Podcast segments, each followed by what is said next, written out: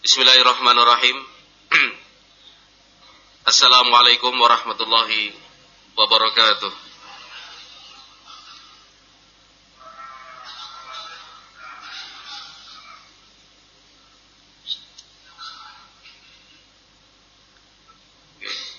Innal hamdalillah wa nasta'inuhu wa nastaghfiruh wa na'udzu billahi min wa min a'malina من يهده الله فلا مضل له ومن يضلل فلا هادي له. أشهد أن لا إله إلا الله وحده لا شريك له وأشهد أن محمدا عبده ورسوله لا نبي بعده. قال الله عز وجل في القرآن الكريم يا أيها الذين آمنوا اتقوا الله حق تقاته ولا تموتن إلا وأنتم مسلمون. فإن أصدق الحديث كتاب الله وخير الهدى هدى نبينا محمد صلى الله عليه وسلم وشر الأمور محدثاتها فإن كل محدثة بدعة وكل بدعة ضلالة وكل ضلالة في النار Masyarul muslimin wal muslimat jamaah Masjid Az-Zuhud Petanahan Kebumen rahimakumullah. Insyaallah kata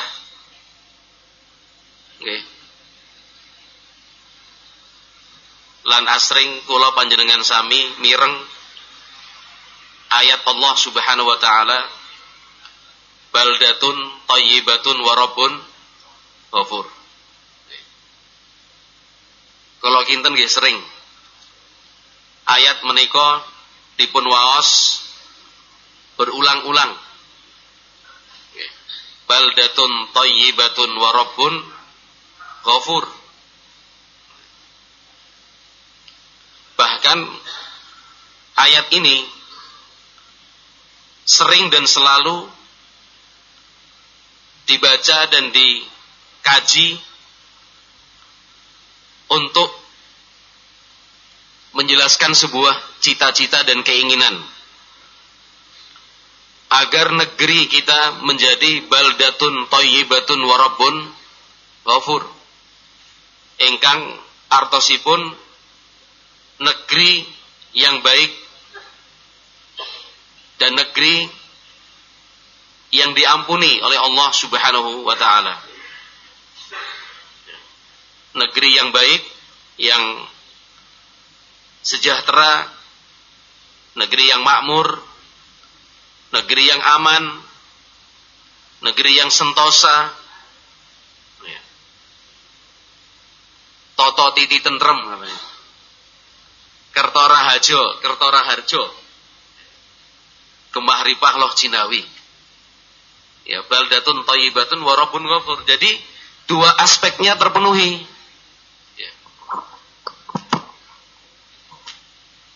sekalian lah. Jadi dua aspeknya terpenuhi.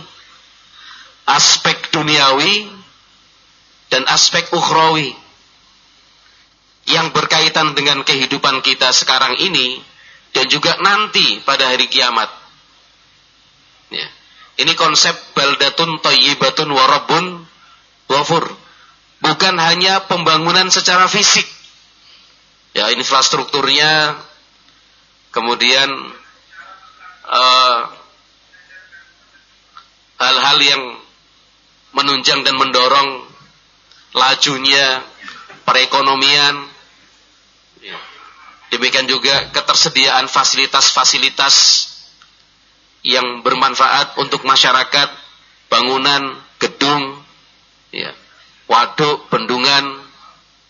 Demikian juga ketersediaan listrik, pangan, air, bukan hanya aspek fisik saja, tetapi secara keimanan pun kuat.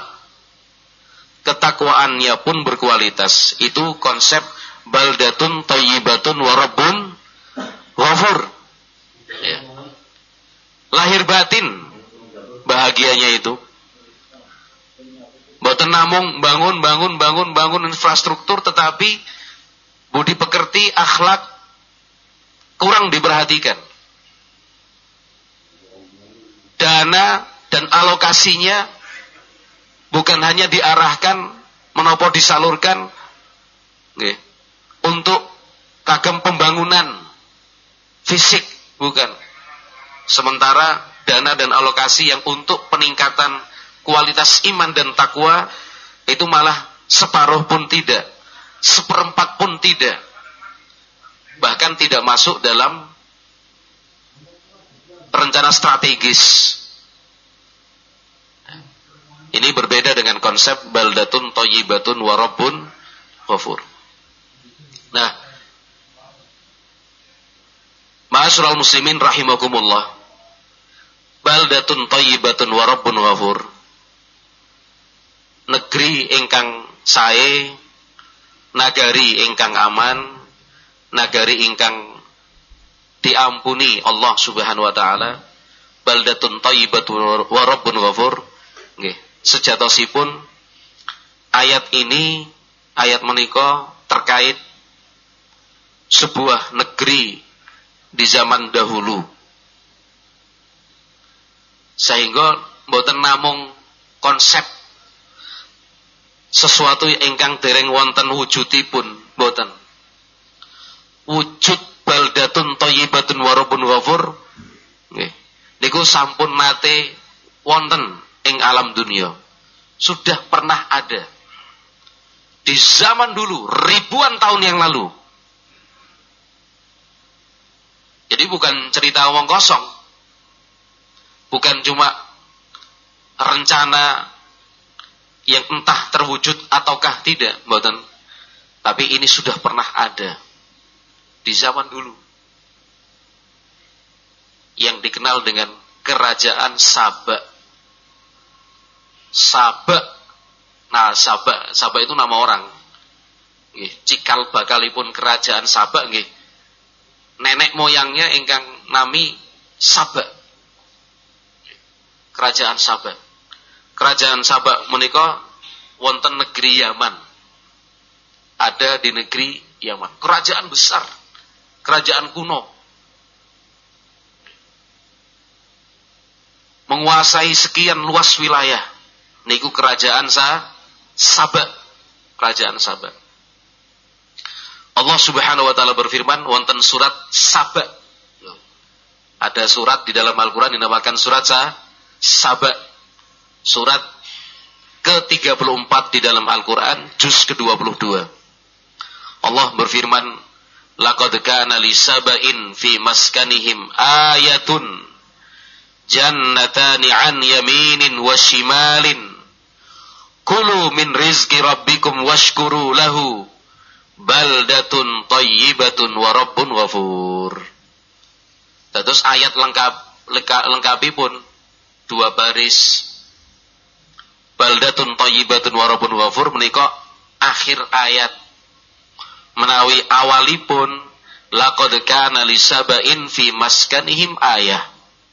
Sungguh bagi kaum Saba ada tanda kebesaran Allah di tempat kediaman mereka negeri mereka, kerajaan mereka, itu ada tanda-tanda kebesaran Allah. Nah, untuk menunjukkan Allah itu maha kuasa, maha agung, maha penyayang. Jannatani an yaminin wa shimalin. Kebun. Di sebelah kanan dan di sebelah kiri. Kulu min rizki rabbikum washkuru lahu makanlah dari rezeki yang Allah anugerahkan dan bersyukurlah kepadanya. Baldatun tayyibatun warabun ghafur. Kerajaan Sabak waktu itu adalah kerajaan yang baik, yang nyaman, yang aman, yang tentram dan Rabbun Ghafur sebuah negeri yang Allah Subhanahu wa taala terus memberikan ampunan untuknya. Jadi kerajaan Sabah itu kerajaan yang paling makmur waktu itu. Di tengah-tengah jazirah Arab. Oke. Engkang panas, padang pasir, gunung-gunung batu. Gurun Sahara. Termasuk Ar-Rubu'ul Khali. Ar-rubu'ul khali menika ar-rubu' artosipun seperempat. Al-khali sepi. Karena kalau kita lihat dari udara, wah, itu berapa luasnya gurun pasir itu yang selalu berganti-ganti. Karena pasir semua berubah, berubah, berubah. Pasti pusing, pasti tersesat, pasti mati kalau sudah di situ. Panas loh cuacanya. Timur Tengah ekstrim. Mas Husen. Itu Timur Tengah. Sumber mata air sangat susah.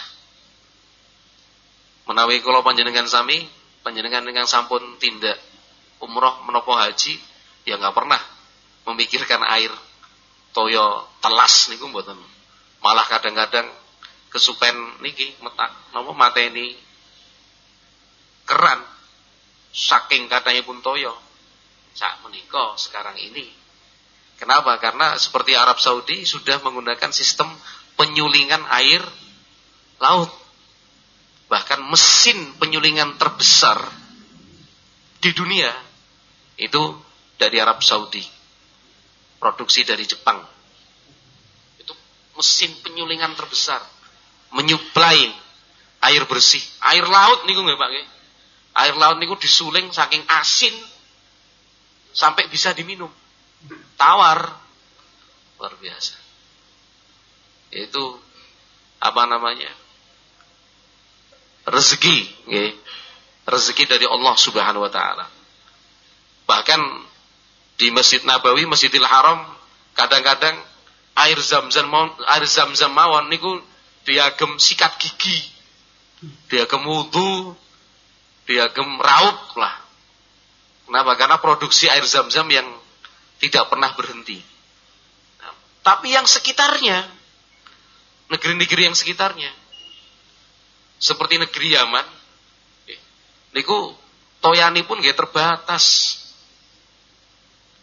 untuk menemukan sumber mata air 200 meter, 300 meter itu pun biasa. Buat sumur itu buatan setunggal dinten kalih dinten berbulan-bulan.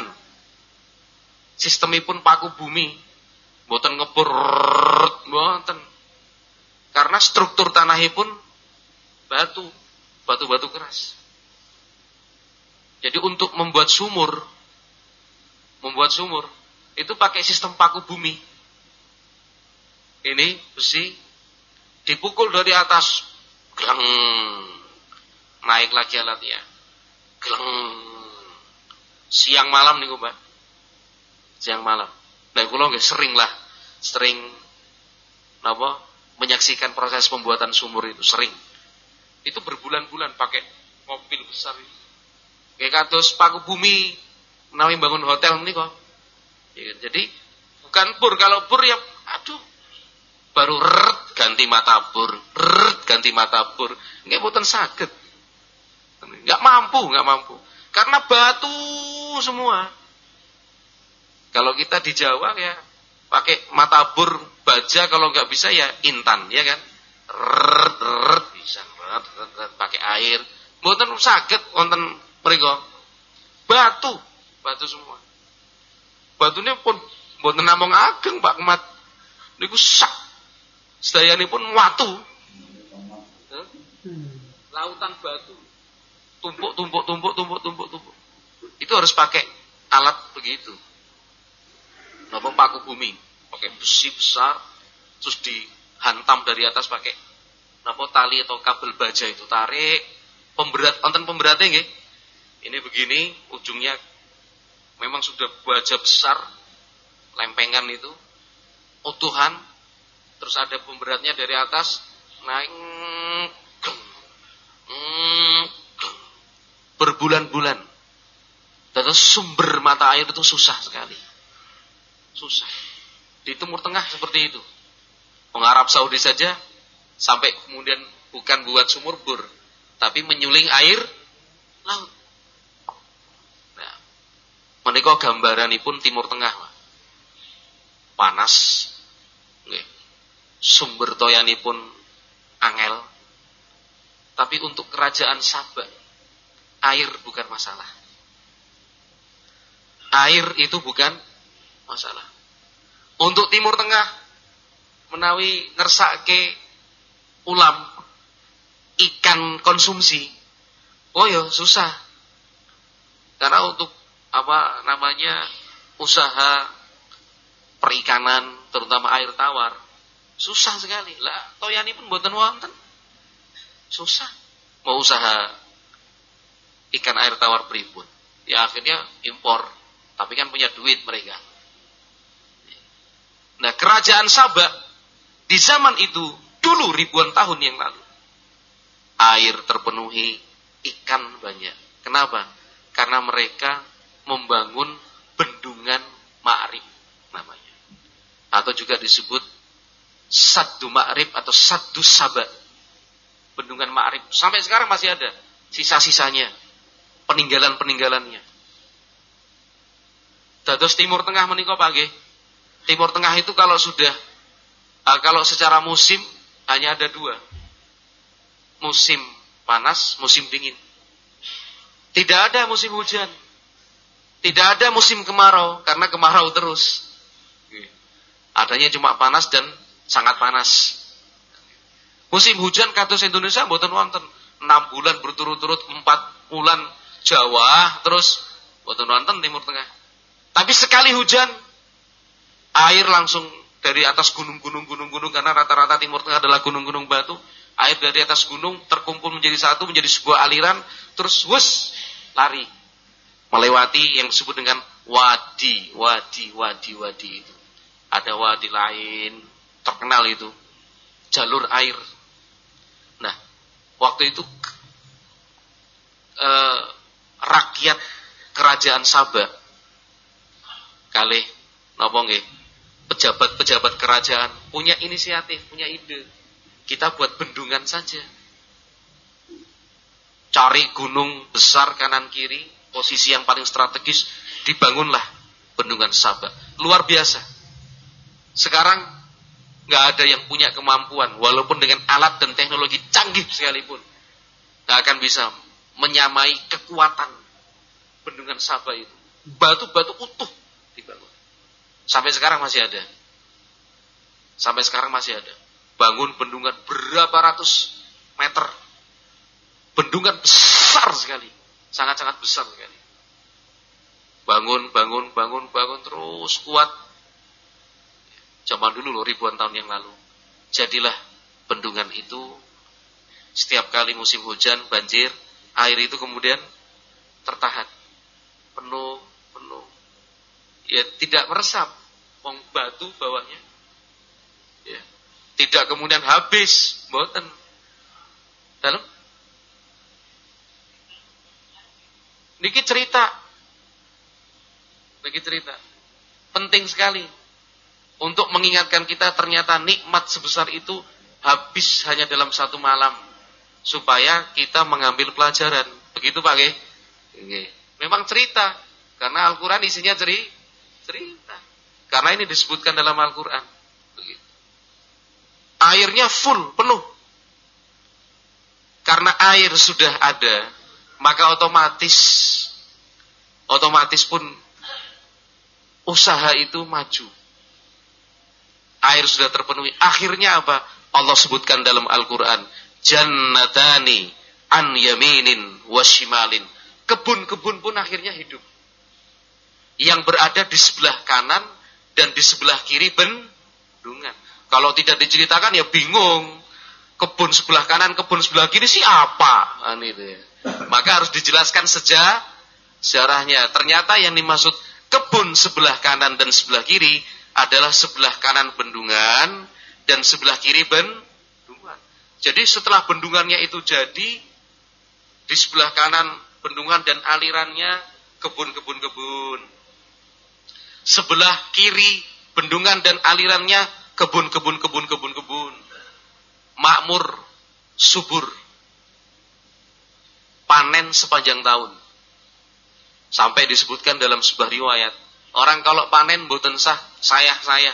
Tidak usah capek-capek menek. Nggak usah capek pakai apa? Genter. Tidak pakai genter, gini potong, ngambil, enggak. Saking makmurnya negeri itu. Cukup bawa keranjang, disimpan di punggung begini, masuk kebun sudah buahnya jatuh. Saking banyaknya buah-buahan. Kurang nopo. Makmur sama mboten iki? Makmur. Baldatun thayyibatun mboten? Baldatun thayyibatun. Jadi nggak usah gini, cekrek milih, mboten mboten sa milih. Siapa saja yang masuk bebas.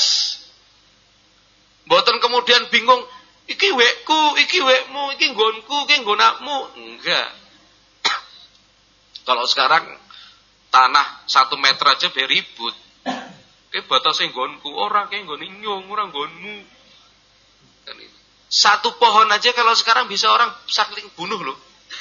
Iya kan? Ketika ada tanah batasnya terus ada pohon tumbuh pas di batas tanah. Wah, itu bisa saling bunuh itu. Ini punya saya, bukan. Ini punya saya, bukan. Ini bukan punyamu. Ini bukan punyamu. Tapi zaman dulu bebas. Di kerajaan Sabah ini bebas.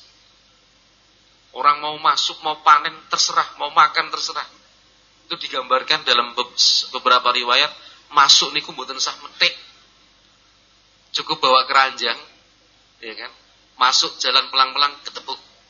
Ketepuk berapa lama sudah penuh keranjang dengan buah, jeruk, apel.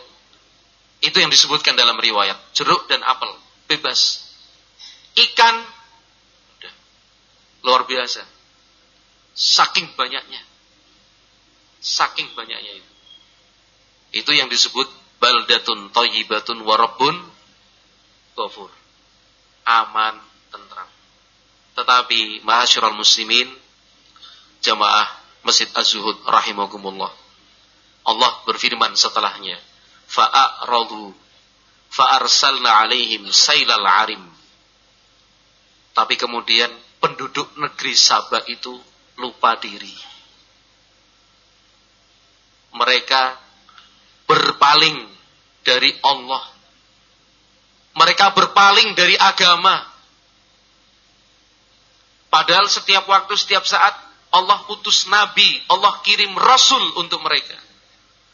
Tapi fa'a'radu. Mereka berpaling dari agama. Pon boten perhatian malih kalian agami. Pon boten perhatian malih kalian ibadah. Lupa kepada Allah Subhanahu wa taala. Hidupnya wis aman sih. Semuanya tercukupi. Lupa diri, sombong. Para ulama menafsirkan di antaranya Al-Imam Ibnu Katsir rahimahullah dalam tafsirnya yang dimaksud fa'aradu menikah kali ada dua. Yang pertama mereka melakukan kesyirikan.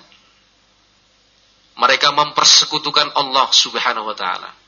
Boten ngibadah malih dumateng Allah Subhanahu wa taala. Ibadahnya justru kepada yang lain. Yang kedua, mereka tidak bersyukur padahal sudah negeri makmur.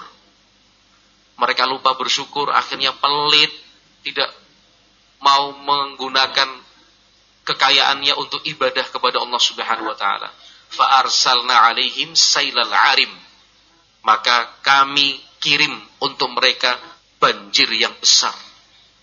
Sailal arim niku banjir bandang. Banjirnya dari mana? Banjirnya dari mana? Dari bendungan tadi.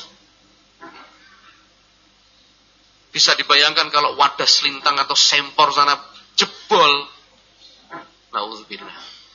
Padahal bendungan Sabah niku berkali-kali kali-kali lipat luasnya dibandingkan wadah selintang atau sempor sana. Itu aja sudah pakai buka tutup itu pintu. Sudah penuh buka penuh buka daripada jebol semuanya akhirnya dibuka walaupun di sana yang banjir cuma beberapa wilayah. Daripada kebanjiran semua sih mending satu aja yang dikorbanin.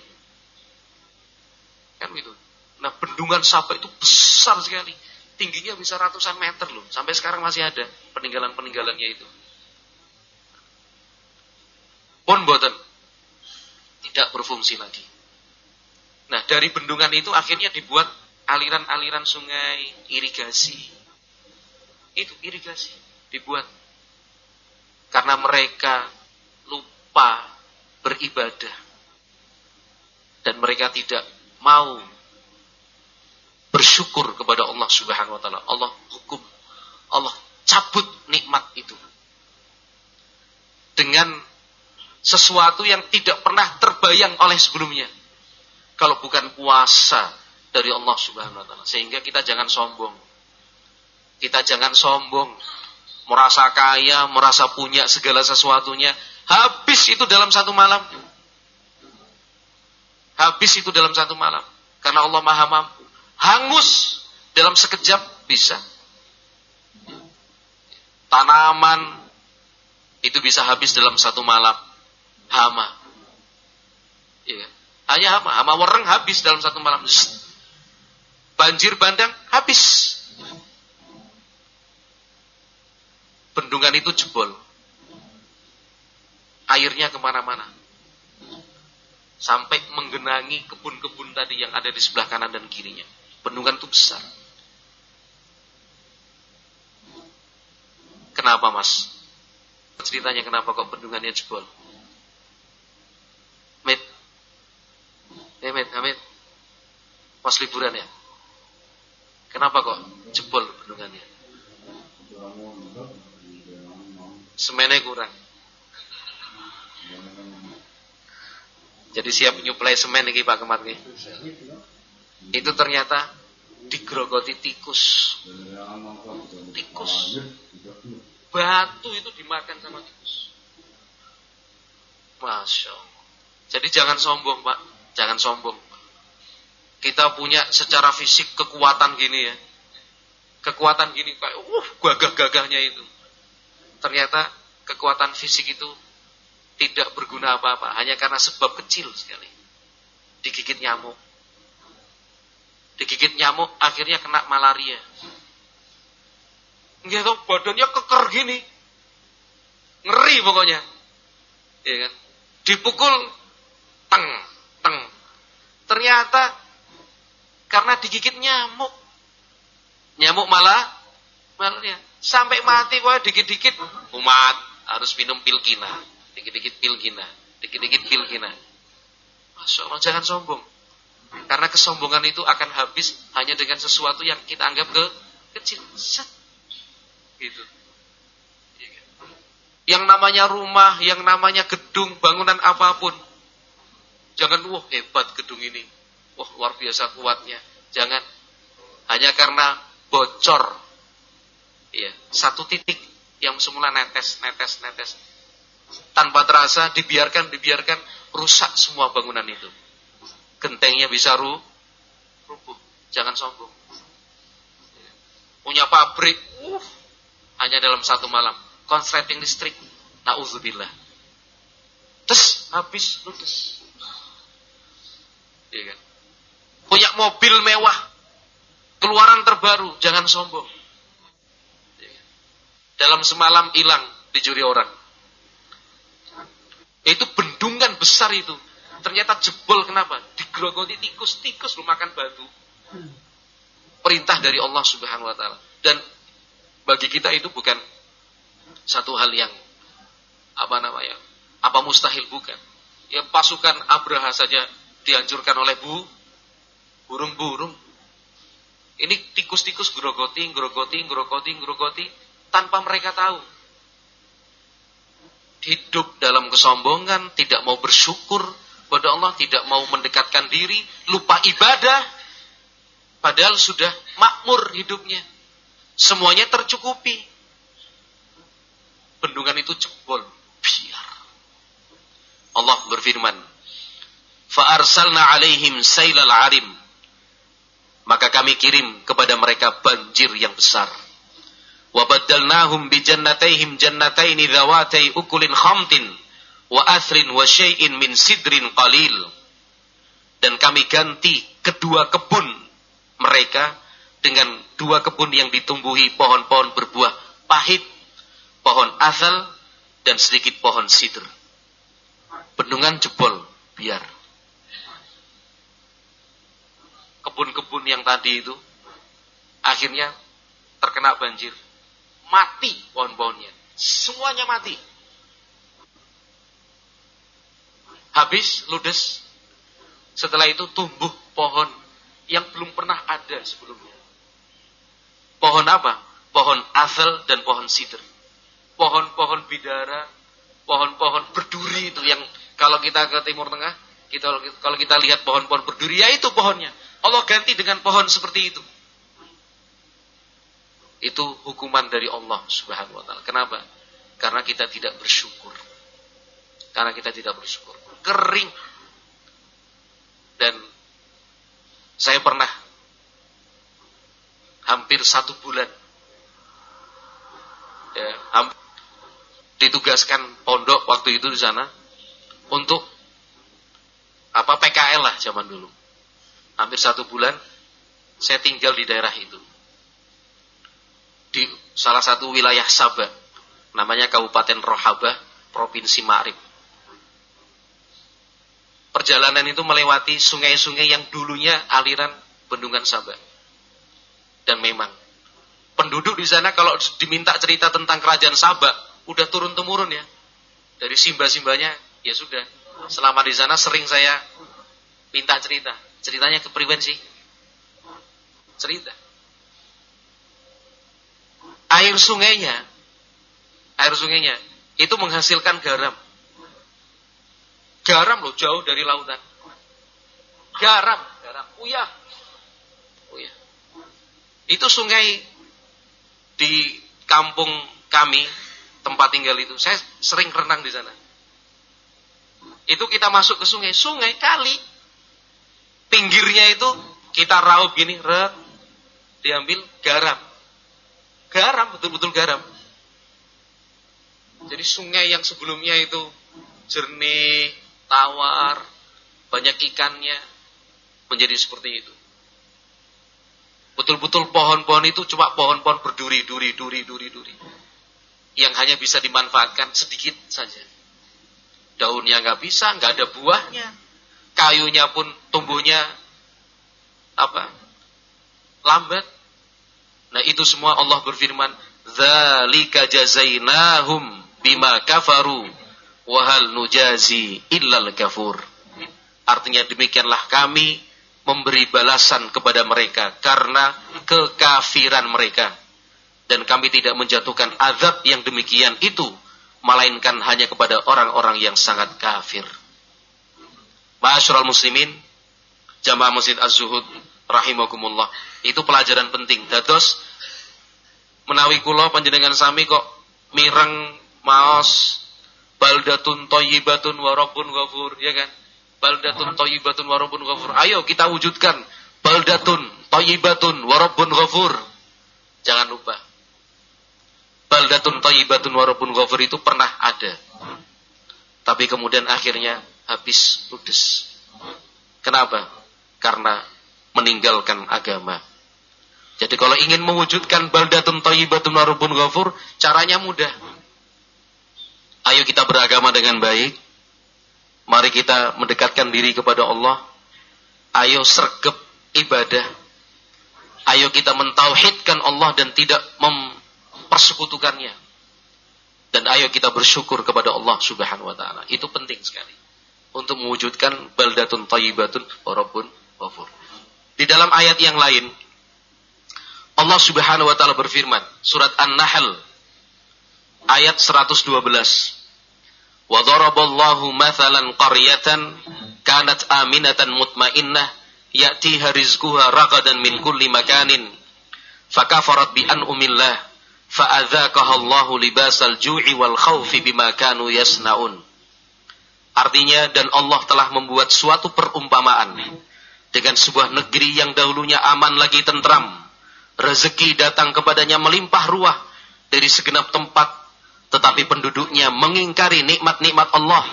Karena itu Allah menimpakan kepada mereka bencana kelaparan dan ketakutan disebabkan apa yang mereka perbuat. Jadi dulu ada sebuah negeri yang sebagian ulama mengatakan yang dimaksud negeri Sabat juga. Dulu ada sebuah negeri aminatan mutmainnah, aman, tentram, sentosa. Ya'ti harizquha ragadan min kulli makanan. Rizkinya itu melimpah Rizkinya itu melimpah. Pagi, siang, sore. Yang pertanian, yang perkebunannya, yang peternakannya, yang perikanannya, yang kerajinannya. Itu melimpah, rizkinya melimpah. Semuanya sejahtera. Semuanya serba ada. Murah. Sudahlah, bayangan negeri yang kita rindukan itu ada di negeri tersebut. Tetapi fakafarat bi anumillah. Mereka mengingkari nikmat-nikmat Allah.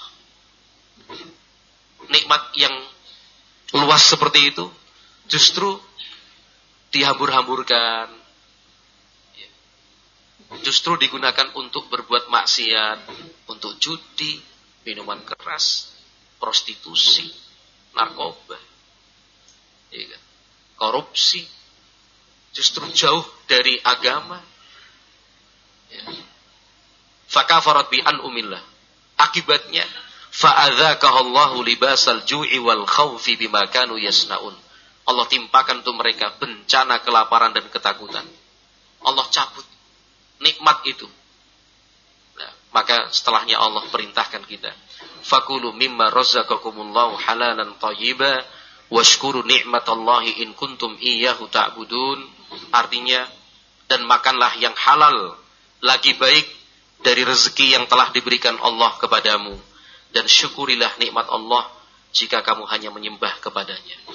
Sehingga cara agar nikmat yang Allah berikan itu tetap terjaga, tidak hilang, tidak diambil, tidak dicabut.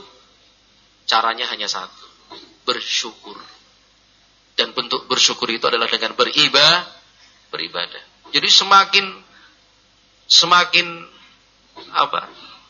Semakin makmur, rezekinya semakin lancar, ibadahnya harus semakin baik.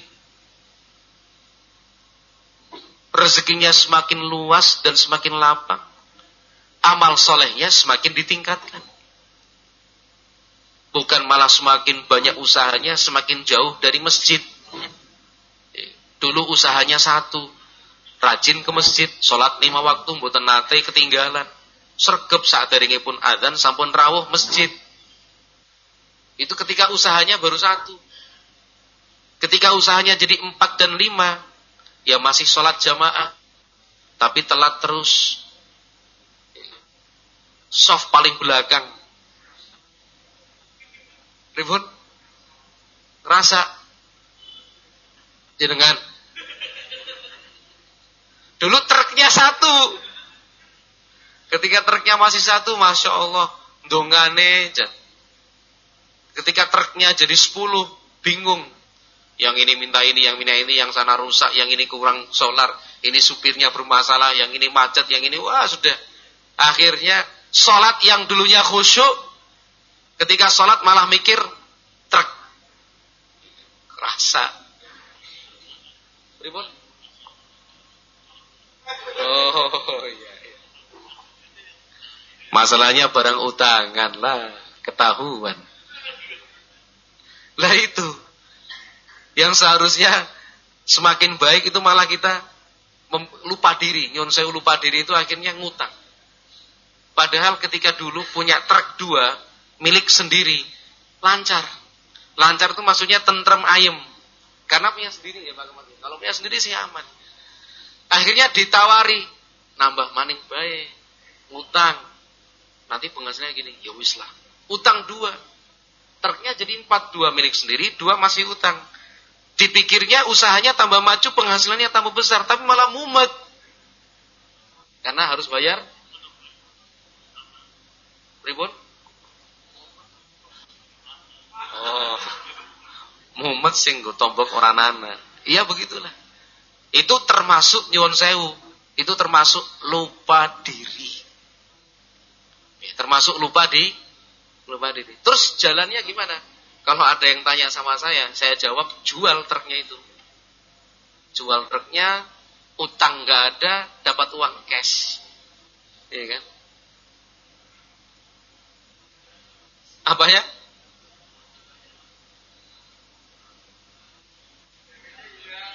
Ya nanti minta tolong Mas Aan. Bisa di lobi lah. Iya. Oh, ini penutup ini karena udah jam 6. Oh ada. Buat Pak Dakir apa sih? Yang nggak ada. Iya, iya, iya.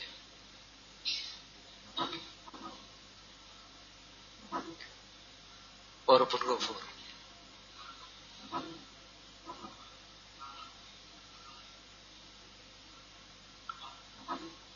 Betul, setuju, sepakat.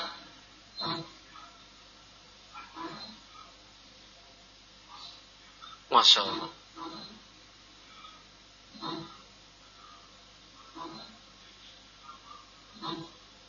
Betul.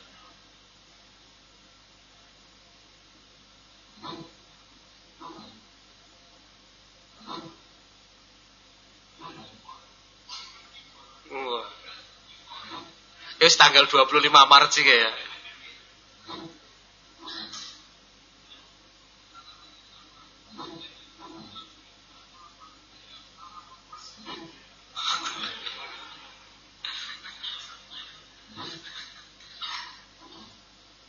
Itu pertanyaan atau cerita ini? Ya ya, kita tanggapi, kita tanggapi. Jadi kita sebagai umat Islam, okay, jadi jelas tadi, karena suaranya Pak Dagir kenceng banget kalau kayak gini. Jadi jelas kita sebagai umat Islam, tentu kan sangat tunduk, patuh, taat. Demikian juga sangat percaya dengan kebenaran Al-Qur'an. Sangat-sangat pitados kalian Al-Quran. Karena ini firman Allah subhanahu wa ta'ala. Yang disampaikan Pak Dagir tadi betul. Negeri kita itu termasuk negeri yang bukan termasuk bisa dikatakan negeri paling subur bahkan. Ya kan? Tongkat saja di tanah cerita nama, ya kan? Belum hasil hutan, hasil tambang, hasil tanah, ya kan? Hasil laut, wah Itu kalau dihitung-hitung, diestimasi segala macam, negeri kita harusnya menjadi negeri yang paling kaya sedunia. Harusnya. Gak usah kerja, semua itu nanti dikelola dengan baik. Tiap orang duduk manis, ngibadah, dibayar duit, rampung kudune. Tapi kok tidak seperti itu? Kembali kepada ayat-ayat tadi. Itu karena fakafarat bi anumillah. Itu karena penduduknya. Kalau tidak semuanya, sebagiannya. Kafarat bi anumillah. Itu akibat fa'adzaqahallahu libasal ju'i wal khaufi. Itu kok kemudian kok serba impor ini ini segala macam karena kitanya kalau kita nyari kesalahan orang susah. Karena semuanya akan salah. Mau ditimpakan kepada siapa? Kepada presiden. Kan itu misalkan presiden sebelum ini juga sama impor sama. Kan gitu. Menteri sebelum menterinya juga sama. Akhirnya apa? Mau dicari yang salah salah kabeh. Iya kan? Sementara Nabi Muhammad alaihi salatu wasallam sudah menjelaskan dalam banyak hadis dan banyak riwayat yang seperti ini akibat dari perbuatan kita sendiri. Salah satunya apa? Riba. Riba, riba itu yang menyebabkan impar impor impar impor itu riba. Allah hilangkan berkahnya. Nah, sekarang kalau mau tidak impor, ayo kita berhenti riba bareng-bareng coba. Oh ya Rabbi, Ustaz. Kalau nggak ngutang, nggak pakai riba, yang bangunnya gimana lah? Ya itu akhirnya. Akhirnya ya mari kita koreksi diri sendiri ya kan? Karena bagaimanapun juga pemimpin itu cerminan dari rakyatnya. Kalau rakyatnya baik akan muncul pemimpin rakyat yang baik. Lah kalau rakyatnya buruk yang muncul pemimpin yang buruk, ya kan? Nah, kalau rakyatnya buruk akhirnya mayoritas suara suara orang-orang yang buruk yang muncul orang buruk. Ya udah. Kalau pengen pemimpin yang baik, kita harus baik terlebih dahulu supaya yang muncul jadi pemimpin yang baik. Ya begitulah Pak Dakir. Mudah-mudahan Allah berikan taufik hidayah buat umat Islam secara khusus sebagai mayoritas penduduk negeri ini agar sama-sama kita mendekatkan diri, kita sadar untuk beribadah, kita mentauhidkan Allah, tidak melakukan kesyirikan, kita mengikuti sunnah Nabi SAW, tidak melaksanakan kebitahan-kebitahan, dengan cara seperti itu Allah akan limpahkan nikmat yang sebesar-besarnya buat kita menjadi baldatun thayyibatun wa rabbun ghafur. Jadi apel kalau jeruk ora sah tuku. Tinggal itu kebun rakyat ambil semaumu. Kan itu. Jeruk makan jeruk. Wallahu a'lam bishawab. Kita cukupkan sekian. Subhanakallahumma wa bihamdik asyhadu an la ilaha illa anta astaghfiruka wa atubu ilaik. Assalamualaikum warahmatullahi wabarakatuh.